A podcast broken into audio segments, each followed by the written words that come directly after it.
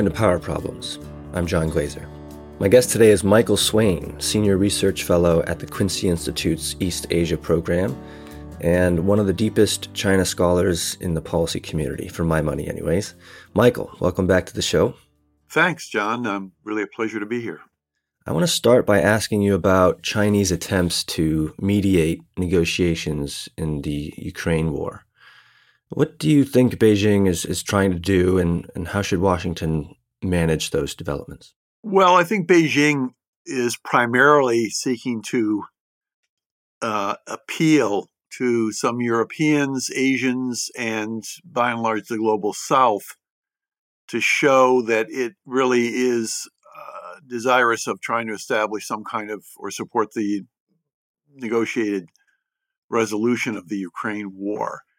Um, I don't think this message is aimed at the U.S. nor its closest allies. I don't think China believes that it's going to convince the United States that that it that it really seeks to have some kind of um, peaceful resolution, or that it's that it wants to take a position that's not entirely supportive of Russia. But nonetheless, I think China wants to um, reinforce the idea that it is unthreatening, that it's a peacemaker um, along the lines of the of the Saudi Arabian Iranian uh, recent agreement, um, that it's a moderate power, um, and uh, so I think it appeals to the sentiment in many places on the Ukraine issue that both sides have some significant blame in bringing about the war, even though Russia obviously was the aggressor, um, and that China wants to appeal to those sentiments um, and and by doing so, uh, reinforce its position in many places around the world. Uh, it wants to reduce suspicion, in other words, and the hostility towards itself among those countries beyond the U.S. or its closest allies. And doing this, it wants to avert a broad coalition from emerging that would treat China in the same way as as the West and the United States is now treating Russia. So it's a it's a broader strategic calculation here, um, in, in influencing others. Now, I mean, the U.S. response to this is is basically enormous suspicion and discounting that China really would play a role as a um, I don't want to say fully neutral, but as a a genuine uh, mod, a mediator in in trying to uh, resolve the Ukraine conflict or that it would do anything other than than try to sort of reduce um, pressure on itself, um, or that it would do anything to undermine Russia. Um, there still is very strong view within the United States that China's interests on the Ukraine war are pretty closely aligned with that of Russia, even though it doesn't endorse the invasion or the actual, uh, you know, all of the carnage that's now going on in in Ukraine.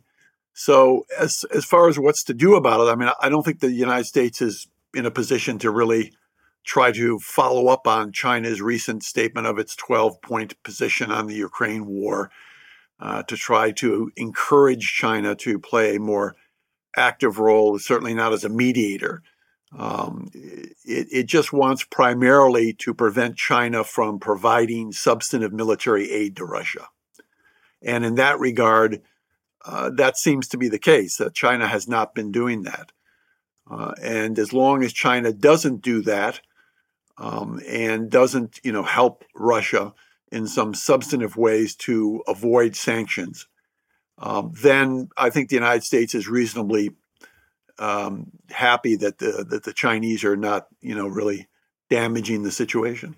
Right. There are some subtleties to the Biden administration's approach to China, I think. So they, as you, you mentioned, that Iran Saudi China broker deal, um, the administration did not have the worst of reactions to that. It was, it was uh, um, somewhat uh, praiseworthy, or at least they acknowledged that uh, China was in a position to do that and we weren't. Um, National Security Advisor Jake Sullivan recently met with his Chinese counterpart and praised that diplomacy. And, you know, they had some discussions on Ukraine.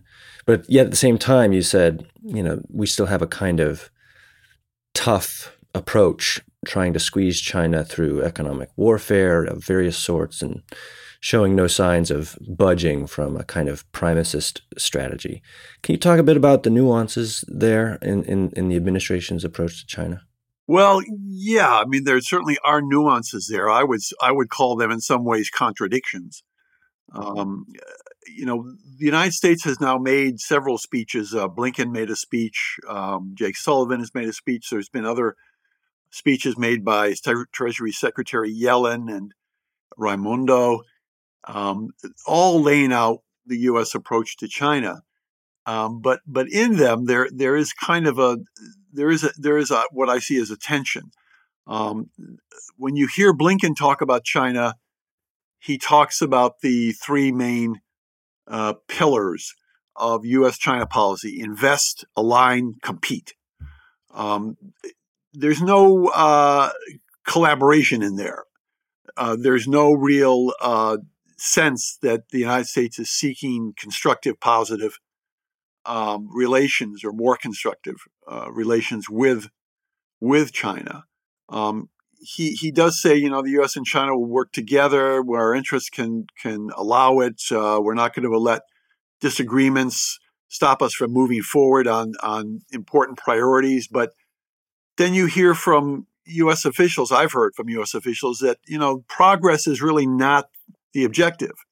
The objective is stabilizing the relationship. Uh, the objective is just establishing guardrails, avoiding the worst case, uh, keeping the lines of communication open, but not a whole lot of optimism about moving forward and, and building relations and, and getting things done in, in, a, in a positive way on a range of issues. And yet you have people like Yellen and and uh, and others saying, you know, we've got to do that. We have to be able to really engage meaningfully with the Chinese in the economic and financial area, as well as a lot of other areas where we have really strong uh, common interests, um, dealing with pandemics, you know, climate, nuclear proliferation, illicit narcotics, you know, the global economy, et cetera, et cetera. I mean, there are all these areas where there's a common interest, and U.S. China really have to work together in a substantive, meaningful way. But you know, the the actual dynamics on the ground, what you're seeing actually happening, or not happening, I should say, in the relationship, doesn't seem to bear that out.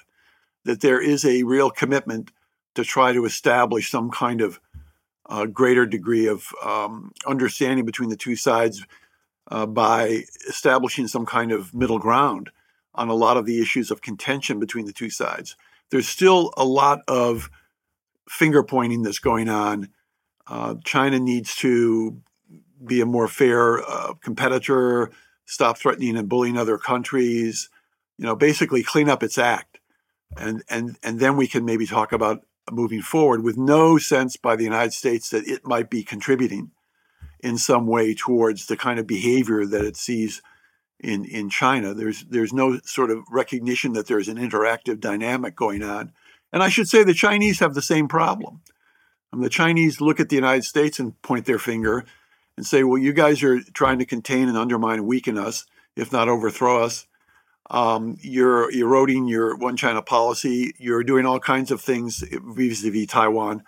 You're doing all kinds of things that are really threatening." You need to stop that. You know, so if you stop that, things will be better. So each side is doing this uh, with no recognition that each side is contributing actually to a larger dynamic that is just sort of bringing, you know, sliding us towards more and more of the kind of hostility that we've seen recently. You recently co authored a report with Andrew Bacevich on the restraint approach to China. Uh, before we dive into the core arguments of the paper, I want to kind of set the context by pulling this quote and, and asking you to expand. So you write The United States, as the dominant military and economic power on the planet, has developed and maintained the dangerous notion that only American global primacy and leadership can keep the world peaceful and ensure prosperity. You're talking about perhaps the most commonly held view in, in DC national security circles. Uh, most policymakers don't think it's dangerous, they think it's great and, and necessary. Um, can you talk a bit about this idea and, and how it manifests with respect to China policy?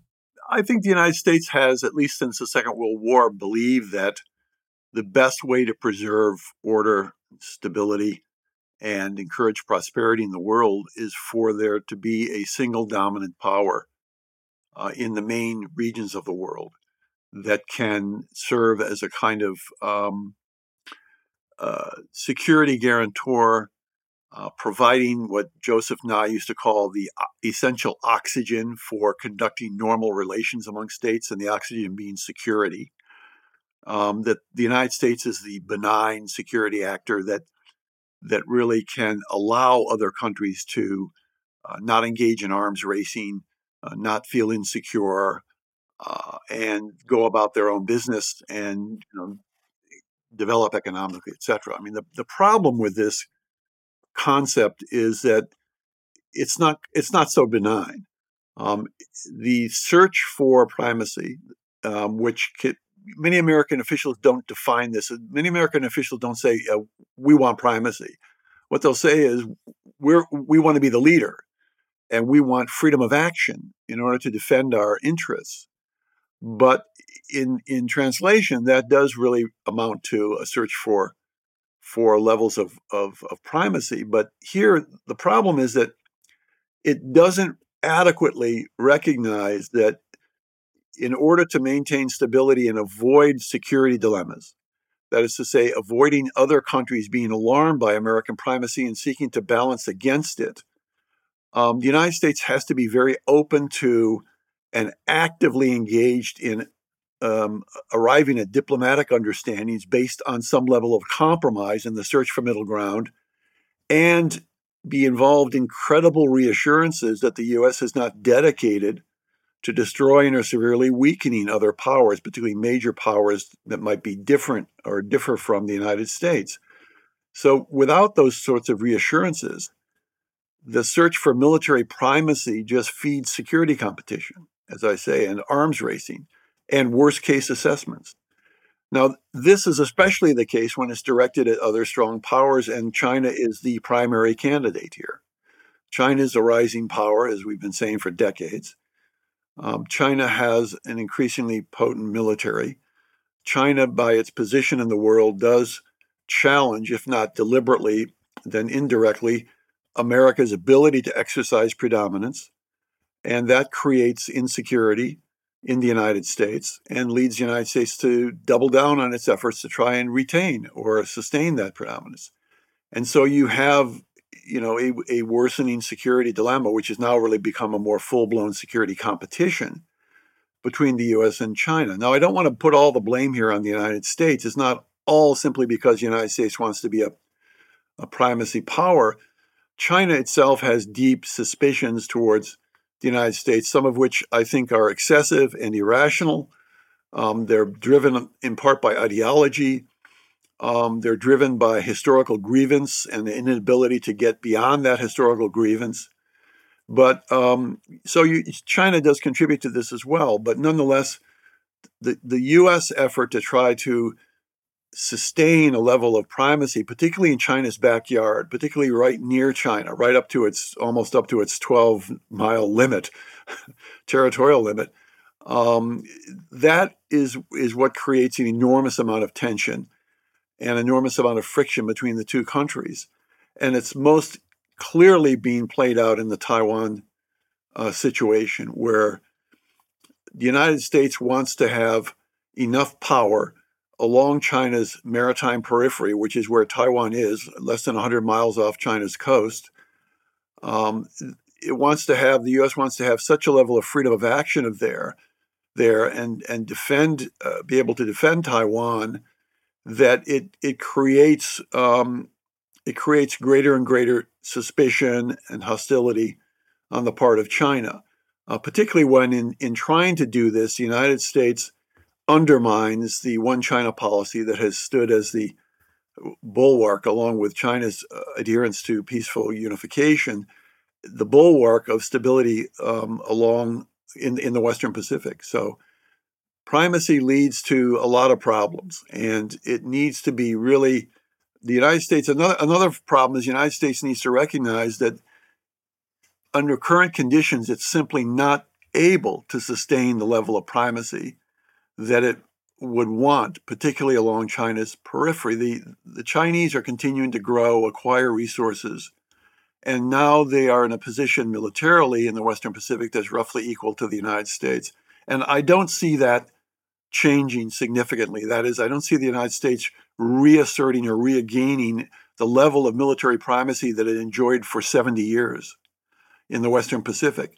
It needs to recognize that in that part of the world, at least, um, it no longer can enjoy that level of dominance. And so it has to adjust to that in a meaningful way, in a substantive way that doesn't mean, you know, doubling down on military spending uh, and, and, and in this vain effort to try to reestablish that level of primacy. It has to be some alternative strategy that would uh, better serve U.S. interests and reflect reality. There's a point in the paper where you do a great service and provide what I think is missing from a lot of work uh, on China, and that's specificity about what the nature of the threat is. Um, and as you and Bacevich see it, um, the threat to U.S. interests fall essentially into three baskets. One, uh, risk of security clashes, you know, conflicts. Um, the second is the possibility of China eroding U.S. economic growth rates and U.S. competitiveness. So um, essentially outcompeting us in the economic and techno- technological domains. And then the third is norms and the, and the rule of law. Now, um, you do say that, quote, contrary to the prevailing mindset in Washington, China does not pose an existential or near existential threat to the United States in these areas. But but let's drill down on, on each of these because they, they deserve some explanation. Just try to characterize the, the nature of the Chinese threat in each of these areas. Well, in, in the in the security area, it's it's largely bound up with what I've just been talking about, which is which is the Taiwan situation. Um, China's ability to acquire uh, the capacity to threaten Taiwan and at some point possibly seize Taiwan, uh, either by blockade or by direct assault. Um, that is a clear challenge uh, from the U.S. perspective to the ability uh, of the United States to preserve security in the Taiwan Strait by being able to effectively uh, defend Taiwan or have Taiwan itself acquire the means to uh, to defend itself with some U.S. assistance, of course. So the the very growth of Chinese security um, is is military capabilities is a challenge to that presumption on the part of the United States and its policy towards Taiwan. And it also, China's military buildup in the Western Pacific also, of course, puts other countries um, at unease because um, China has territorial disputes with several uh, countries in the area, with Japan, with countries in Southeast Asia over the South China Sea uh, land features and waters um, and with with Korea. Um, so so it, and of course with with India uh, along their in, in, internal border, and all of this creates un, you know uncertainty uh, about what China is going to do with its growing military power. But all of these issues, I think, um, need to be understood in the context of of a, a search for by China to defend what it regards as its sovereign claims, its claims for sovereignty. Um, and you can say that these are justifiable or not, but they are related to Chinese perceptions of territorial sovereignty. And they don't relate to a larger strategic um, viewpoint by the Chinese that we must have predominant military power ourselves just in general to ensure our security. Therefore, we must be the dominant military power in the Western Pacific and beyond. Um, that is a contingent goal that I don't believe the Chinese currently possess. That they think they can achieve that that that objective. Uh, what they're looking for, I believe, is a level of assurance and a level of balance uh, and a level of relative um, leverage so that they cannot be threatened uh, on their most vital interests, which include these these sovereignty disputes and these sovereignty areas. So it's it's a much less clear cut level of security threat beyond these sovereignty issues than many people in Washington assume. Uh, and, and much of it does depend upon what the United States does and says vis a vis China in the security realm as to how far China might go in trying to achieve its own level of security predominance, if you will, of security leverage. Um, and with regard to the sovereignty issues on the security side, um, they're all to some degree negotiable. You can negotiate a modus vivendi that at least averts conflict, if not resolves the problem. China has resolved many of its sovereignty disputes in the past with its neighbors and has done, peace, done so peacefully. And in some cases, with agreements that don't particularly well i mean they're not the other side seems to have gotten a better agreement than the chinese side but the chinese saw the incentive to reach an agreement. So you can negotiate understandings uh, with the chinese in some of these areas not in ways that are going to lead them to give up their claim in, in i think in these current uh, sovereignty disputes but in, in ways that allow you to put it lower down um, in the in in the environment uh, or on the on the list of potential threats, you can you can put it on the back burner, and we need to do that most importantly with Taiwan, and I think we can do that. Um, so it's it's a much less clear cut, and it's a much more, if you will, susceptible to negotiation set of issues involving uh, security for the, for China. Um, than many many people in Washington tend to assume. I think. Now, on the economic front, China obviously has a major I mean it's a, it's a it's a major player in the trade uh, arena for sure. I mean it, it is the major trading partner of the majority of countries in the world. Uh, it has a huge profile internationally, is deeply involved in both trade and increasingly in investment and in aid uh, and also deeply involved in technology and technological development. It is now becoming a leading technological player in many different areas. Now, this is a two sided kind of issue for the United States. It is not what many people claim. Oh, well, all this, what this shows is China is a predatory economic power out to um, overturn the, the rules based order in the economic realm, establish a totally Sinocentric economic system in the world, uh, and will therefore, you know, weaken and, and impoverish the West and the United States. I mean, this is a cartoon. This is a, a significant distortion of the reality. And the reality is that China, in many ways, benefits large numbers of countries through its economic intercourse with them.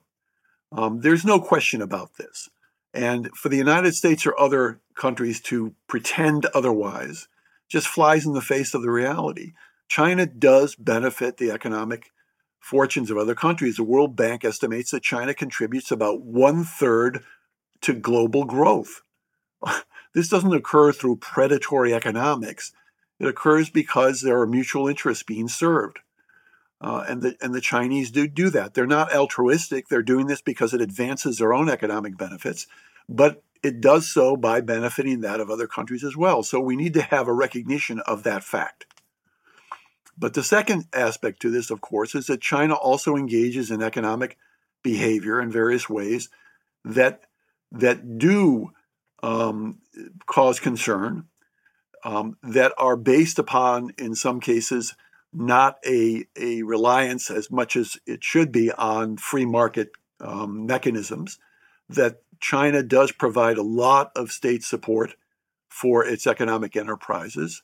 Um, it does um, apply a lot of finance around the world in ways that don't always benefit the recipient countries involved. I don't think this is because there's a deliberate effort at what's called debt trap diplomacy on the part of China to bring other countries into debt and get them to default and then be able to seize assets in, in foreign countries. I mean, this is yet another cartoon. Um, the reality is that the Chinese are seeking to add to the development of other countries, and by doing so, they're benefiting themselves, their financial institutions, their banks, and they're also increasing their influence, yes, politically and otherwise, in these countries. So they seek to do that. But at the same time, the Chinese make a lot of mistakes uh, in doing this. They're not good at feasibility studies. Uh, the countries they're lending money to, in many cases, aren't good at feasibility studies. They both get locked into situations where there's excessive debt, and Chinese banks don't want their their debtors to go into bankruptcy. They don't want them to default on loans. Um, but nonetheless, you have this kind of uh, danger in some cases. And uh, that fuels concerns, uncertainties, and it really cries out for a, a more reliable system of development assistance by, by China and cooperation with, with the West in doing this, where the West has had certain uh, experience in doing this. Now, the, the Chinese set up the Asian Investment Bank, Infrastructure Investment Bank, to try to facilitate and, and make more regular, uh, normalize, if you will, some of the loans that, that are given to various uh, projects around the world. And this has indeed evolved in a, in a positive direction. It has a, a, acquired norms and approaches that are um, that are more reliable, more solid, uh, more professional um, over time, with a board that is not dominated just by the Chinese. Uh, so that that kind of general approach needs to be broadened and expanded. So you again you have a mixed bag in the economic area, um, where the Chinese need to, if you will, clean up their act in some ways, put things on a more level playing field, um, conduct economic practices in, in ways that are more reliable and professional. Uh, it's a learning process. Um, there also needs to be some pushback on the part of other powers to try to get the Chinese to recognize some of these deficiencies. So it's a mixed bag, but at the same time retain the benefits. So you, you have you have that. So it's again the threat, the concern is there, but it's almost routinely inflated and overblown and distorted. And the resolution requires a more sophisticated set of policies that balances um, between both um, resisting Chinese actions in certain areas and encouraging them in other areas, and reaching some kind of modus vivendi or cooperation in yet other areas. Um, the final area, which is norms and human rights and all, is is something that is is very much um, subject of discussions, particularly in the United States. Um, and there's really sort of two issues here. One is is the Chinese threat to the so-called rules-based order, uh, and and the the broad global norms that that are part of that order. And then the other one is the more specific, narrower issue of Chinese human rights and the violation of human rights. Um, in both of these areas, again, the reality needs to really be brought to the fore here, and and the desire to avoid the sort of cartoonish conclusions, uh, hopefully, should be should be there. But um, I think in the former case, it's a, it's a big and complex issue, John, the rules based order. But I don't believe uh, there's a there's a real difference of opinion as to a whether a rules based order exists as a single coherent entity, and b if it does, what it is. Um, I don't think there is a single what you would call rules based order that encompasses all the different areas where states interact and establish norms. Um, the United States tends to want to define this rules based order based on its own interests and those of its closest allies. So it will define them in terms of democracy, uh, recognition for democracy, uh, international law, and free markets. Uh, recognition of international law and free markets. Now, democracy is a particular political norm um, one that the West, of course, prizes very highly. It is not recognized um, in the same way and to the same degree by many, many, many other countries around the world. Um, yet those countries are not necessarily implacable enemies of the United States. They have their own political systems. They are various degrees of democracy. Um, So you can't simply say that, oh, the, the rules based order consists of a, a, common desire to uphold democracy. Um, not true. There is a mixed set of political systems across the world. And, and, the, and the rule and the order, the global order, you know, has to include many of those political systems. And you have to be able to engage with these countries in productive ways. So you can't just simply define people as in or out of a de- democratic order. So that's one that's one uh, problem. The second, and which has to be addressed with a more sophisticated policy. The second is is the whole issue of of um, free market. There, of course, uh, there's a huge amount of uh, mis, mis, misdefinition and misinterpretation. Free markets exist uh, across most of the world in varying degrees. Uh, states have both state controlled parts of their economies, they influence their economies through state uh, policies. The United States does that. Um, it provides subsidies. Um, it, it conducts um, economic behavior that is very politically motivated, uh, sanctions that the United States metes out with, with a huge amount of uh, you know activity on, uh, in, in applying sanctions around the world. Uh, is for political purposes to a great extent. Um, so th- there there is a range of, of recognition and adherence to free market principles, and and so you can't simply say it's either free markets or not free markets. They're mixed economies. We're all mixed economies. Uh, the Chinese tend to be more emphasizing state directed. As Secretary Yellen, Treasury Secretary Yellen recently said, the Chinese rely more than most states, most likely, on state direction of their economy more than they used to in earlier periods of the reform, uh, more under Xi Jinping today. Um, and this is distorting in some ways of the global economy.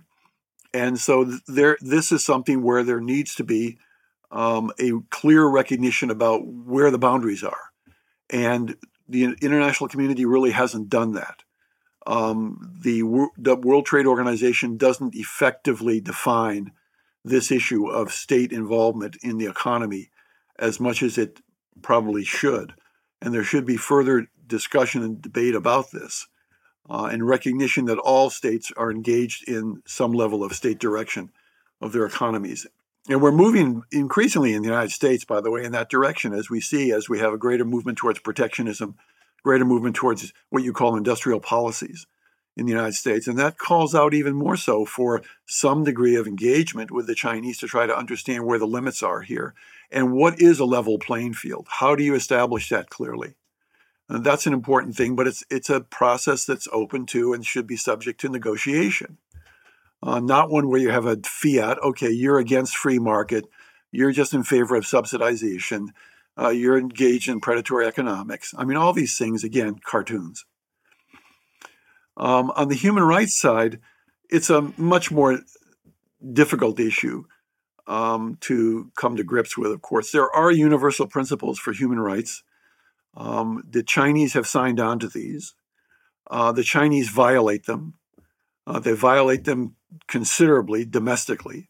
They've certainly done so in Xinjiang.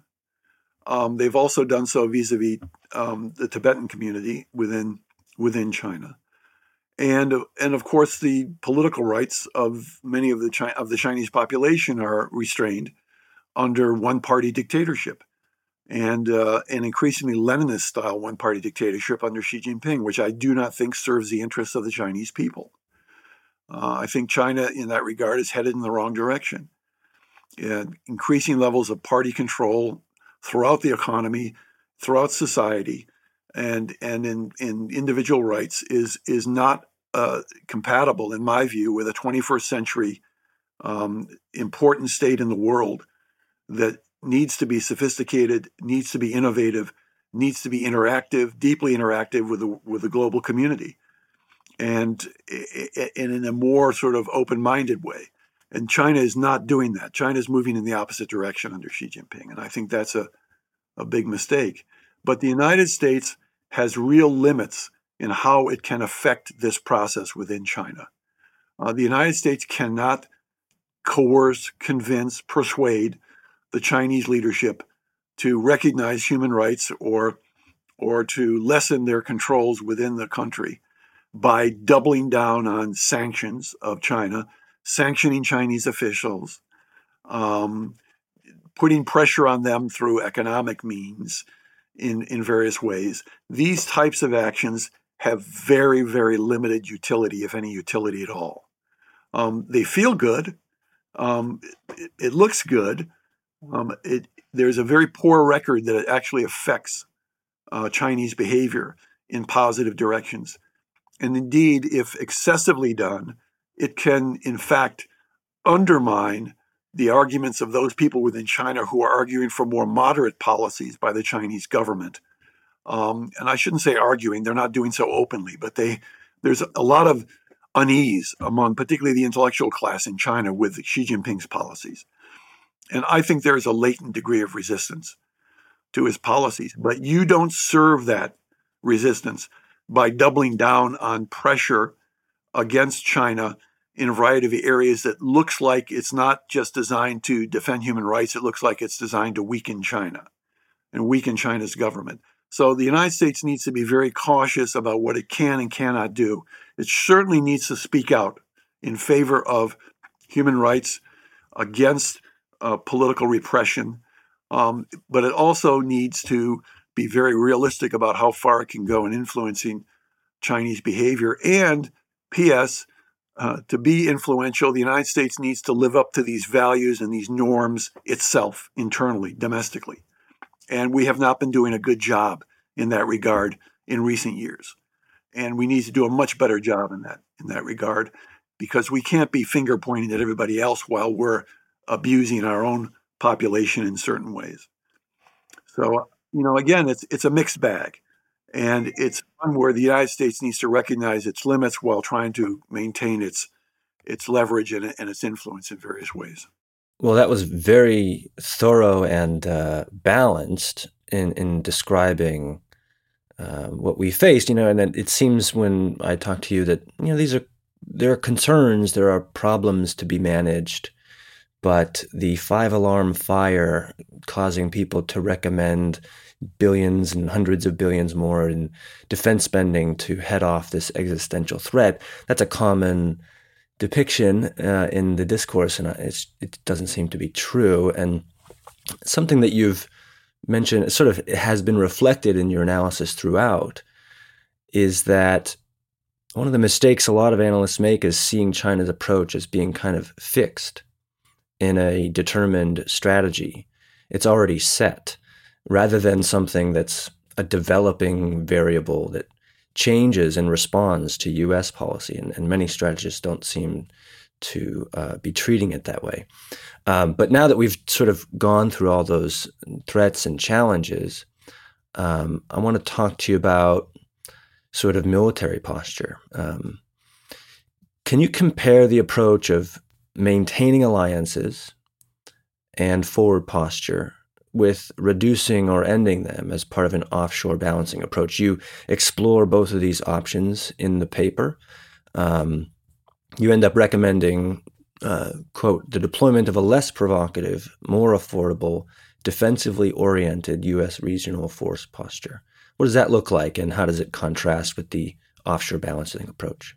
Well, the the force posture that we we uh, described in the, in the paper that Andy Bacevich and I wrote, and is is is basically the the force posture that was laid out in some detail in an earlier Quincy uh, report, um, quite substantial report um, called Active Denial, um, and it's a force posture that has several different important components to it, um, and the first and foremost is that it it reduces the propensity for the United States to rely on um, early offensive uh, attacks against China in the event of a conflict over Taiwan or some other top uh, some other um, um, issue in, in in the Western Pacific.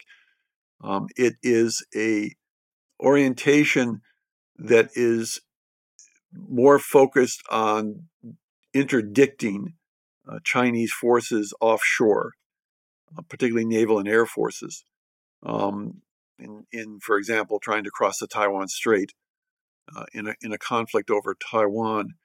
And it, it relies on um, resilience of uh, U.S. and allied uh, assets uh, near China. That is to say, their ability to resist attack, missile attack, and air attack. And these would be in bases in Japan, for example, or possibly in the future in the Philippines again, um, or on Guam. Um, these are all the staging areas for U.S. response to any kind of Chinese attack on Taiwan. So you need to have resilience. You need to have hardening of these bases and resist the ability to resist these kinds of attacks. And not enough of that is being done. Uh, you need to have some degree of better dispersal of your capabilities so that you're not concentrated too much in one place. You need to reduce um, the cost of losses of certain kinds. And here, for example, um, we argue in favor of acquisition of smaller aircraft carriers rather than these gigantic carriers. The one that's currently uh, stationed in in Japan, um, that um, to have a larger number of smaller carriers makes greater sense um, in terms of the risks involved. Of course, most of those carriers should not operate close into China anyway, because China's ability to target carriers has increased remarkably in recent decades. Um, there also needs to be a greater degree of emphasis on standoff or long range um, cruise missiles that could be launched from the land or from the air or from the sea, from submarines that are designed to interdict naval and air vessels. Um, that you know that kind of missile intensive um, uh, weapons system or weapons inventory, I think is is really important. The United States is doing that to a certain degree, um, but I think even more of it needs to be done. Um, you probably don't need as much tactical aircraft forward deployed as we currently have in the theater. Um, tactical meaning sort of a lighter aircraft and sort of for air to air combat. Um, that is not as important as having these missile capabilities um, and dispersal and resilience. Uh, you have to have a greater stress on the logistics, uh, the hardening of your logistics train um, in the event of a conflict. I mean, these are all very specific things that could mean could mean a lot uh, in a conflict and allow the United States to avoid having to attack uh, targets on the Chinese uh, mainland and also being able to incrementally increase um, one's one's uh, response to the Chinese. Um, so Japan itself also needs to be doing more, but with still limited and and somewhat restrained capabilities. It is going to be spending more on its defense, but it, it does need to do to do more, and particularly in support of, of basing in, in Japan, but also in terms of its own capabilities to support the United States. Um, of course, there's a question as to how and under what conditions Japan would be all in with the United States in supporting a conflict with China over Taiwan. Um, I don't think we're ever going to be in a position, well, I shouldn't say ever, but not in any near term, where Japan is going to give an upfront commitment to be all in with any U.S. decision to engage in conflict with, with China, even if Japan has not been targeted by China um, that remains a real issue in in the U.S.-Japan relationship, and um, probably the United States is not going to get a clear commitment from the Japanese, and probably shouldn't push for that. Um, but you want to have as much uh, reassurance as you could as you can get. Um, so it's that's the main thrust of it. But an essential element of all of this has to also be uh, diplomatic assurances and confidence building measures, uh, particularly vis a vis Taiwan, that can reduce the likelihood that you're going to get into a conflict in the first place. Um, the, the primary, primary uh, objective of U.S. policy should not be how do we win a war with China, which seems to be on the minds of almost everybody in Washington. Endless articles written about fighting a war with China, how to beat China in a Taiwan war um, all about, you know, do we have enough of this? Do we have enough of that? We need to double down on this. It's all measured in very narrow military bombs and bullets terms. And that fundamentally misunderstands the nature of the problem. The problem with Taiwan is political. The problem has to do with having adequate levels of deterrence alongside with credible levels of reassurance to the Chinese that the United States is not destined to try to separate Taiwan from China or to or to sustain uh, that le- level of, of current separation indefinitely. Um, that that really needs to be a priority for the United States to reassure the Chinese that that is not in the American uh, strategic objectives. And by the same token, the Chinese need to assure the United States much more credibly that that it also still continues to seek peaceful unification as a priority. The Chinese will never um, never disavow the possibility of use of force because it relates, in their view, to their exercise of sovereignty. Uh, Taiwan is seen as part of Chinese sovereign territory. No state recognizes limits on its ability to exercise control, including military control over sovereign territory. So, as a principle, the Chinese will never disavow the use of military force. However, their primary emphasis has been for decades now to seek a peaceful unification or peaceful resolution of the problem. And they need to be more credible in, in committing themselves to that and, and not having any kind of timeline or deadline for resolving the Taiwan issue. They need to have patience and they need to be able to convincingly convey that patience and be willing to reduce their military activities around Taiwan if and as uh, tensions abate in the area. So you need to have a mutual degree of assurance on the part of the United States and China. That kind of a CBM, that kind of assurance is essential as the larger framework within which this active denial force posture would, would operate. And many people in Washington completely reject or ignore this.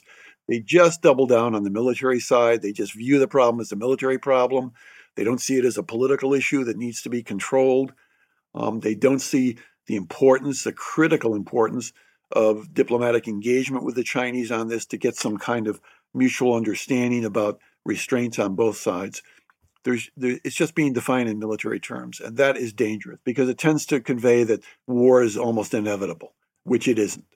So I, I want to sort of ask a follow up to that as the final question. Um, discussions of strategy are are often somewhat insulated from politics, and it seems to me that politics are, are part of the problem here in, in the sense that um, it sells politically to be a hawk on China. And there are internal domestic dynamics on the other side, inside China, that might encourage um, the the less cooperative instincts um, uh, towards uh, the United States. And and so I guess my question is, uh, how do we get around the politics? Right now, the hawkish view gets a leg up in the marketplace of ideas because the politics enable that. So if strategy is going to lead and not politics leading strategy, um, it's not really a question. I'm just kind of presenting a problem that I see. And what do you think about that? well, it is a problem. I mean, we we are increasingly in the United States.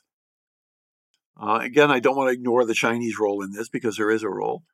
But increasingly in, in the United States, we're just moving down this pathway to assuming that the Chinese are this implacable existential threat to all we hold dear in so many different areas. Uh, almost all aspects of our relationship with the Chinese have now been, to use the much overused term, securitized. Everything is now being viewed through a national security lens. Um, the Chinese are a, a, an actual or a potential threat in almost every area you can think of. And, and therefore, the the and those threats are near existential, if not existential.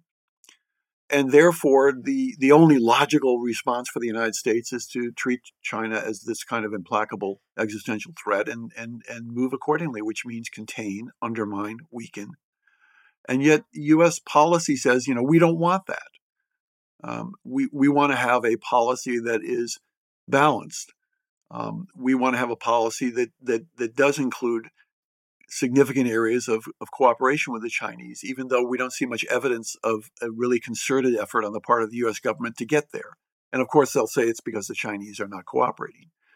Um, but I think in order to try to overcome this kind of negative dynamic, there just has to be a, a, a convincing argument out there that, based on facts, based on a dispassionate view of what has and has not happened, what the Chinese have said and have not said, based on the the contingent nature of a lot of the things that China says and does. There has to be a clear definition there of the limits of the threat to which China poses to the United States and the cost for the United States of assuming otherwise. The cost for the United States of adopting these totalistic, um, you know, worst case, zero sum approaches to dealing with China. Um, the costs are significant, uh, both in terms of the danger of conflict and in terms of the demands it places on resources for, for the United States and the degree to which it heightens insecurity and paranoia within American society. And you have this movement towards ferreting out uh, malicious Chinese influence activities. Such activities certainly go on, they're certainly there. I think it is another area where they are inflated in terms of the threat they actually pose to American society. But people have got to understand that there are limits um, to these types of threats and that you cannot remove them entirely, um, but you can improve them and reduce the propensity uh, for those threats to really have serious consequences by adopting a more moderate, more balanced, more reality based assessment of what China is, the threat it poses, and I dare say the opportunities it poses and presents for the United States if you have a good, constructive, workable relationship with the Chinese. Now, this requires uh, stepping back from the kind of paranoia and insecurity and hyper eh, threat inflation that we that is so basic to the American political discourse now. And there needs to be leaders stepping forward with the courage to be able to take on these extremist views, to be able to say uh, categorically that these do not serve American interests, that the United States needs to adopt a genuinely balanced, constructive policy in dealing with China without in any way ignoring or overlooking or pushing aside the concerns and threats that China does pose. But it does require a willingness to establish limits um, in in in how far you go in in trying to uh, counter China, because the consequences of this more worst case based totalistic zero sum are are much greater than the alternative um, kinds of uh, postures that you could adopt. So it's you know there's no easy answer to it, John. I mean, if I had the answer to it, you know, I mean, you know, maybe I'd be wealthy. Who knows? But um, but you know, there, there's there's just no there's no there's no simple easy answer to it. It requires it requires a as I said courageous leaders, which we have very few, to stand up and and really speak truth to power in this case. And and I, and to say this to the Chinese as well. I mean, the Chinese themselves, of course, are are deeply involved in a system now that that tends to validate some of the worst case uh, fears and assumptions of people in the United States by looking at Xi Jinping and his emphasis on party controls and ideology. I mean, this this is a throwback in some ways to earlier periods of of Chinese history and politics that has not served China well. And the United States needs to also encourage Chinese to um, be willing to, in various ways, resist, uh, if not speak out openly, um, about the dangers involved in China's own behavior. Um, this is a mutual process, and, and but there needs to be engagement on this, and there needs to be meaningful, sustained engagement between the leaders on both sides, and not these one-off, episodic, Here we have a meeting, but with Wang Yi and Jake Sullivan, and that occurs. And then months pass, and then another meeting might occur. And oh, Blinken might go to China, but then he's not going to go to China because a balloon incident occurs. So you have all of this constant buffeting around, and it's political pol- and domestic politics plays a huge role in this, especially in the United States. Uh, and I think causes the Biden administration to be much less, um, much less forthright and and and much less um, reflective of what it's saying in its actions. Okay, well, um, here's to courage, saving us from World War III. Michael Swaine, thanks for taking the time today. You're very welcome. Thank you, John.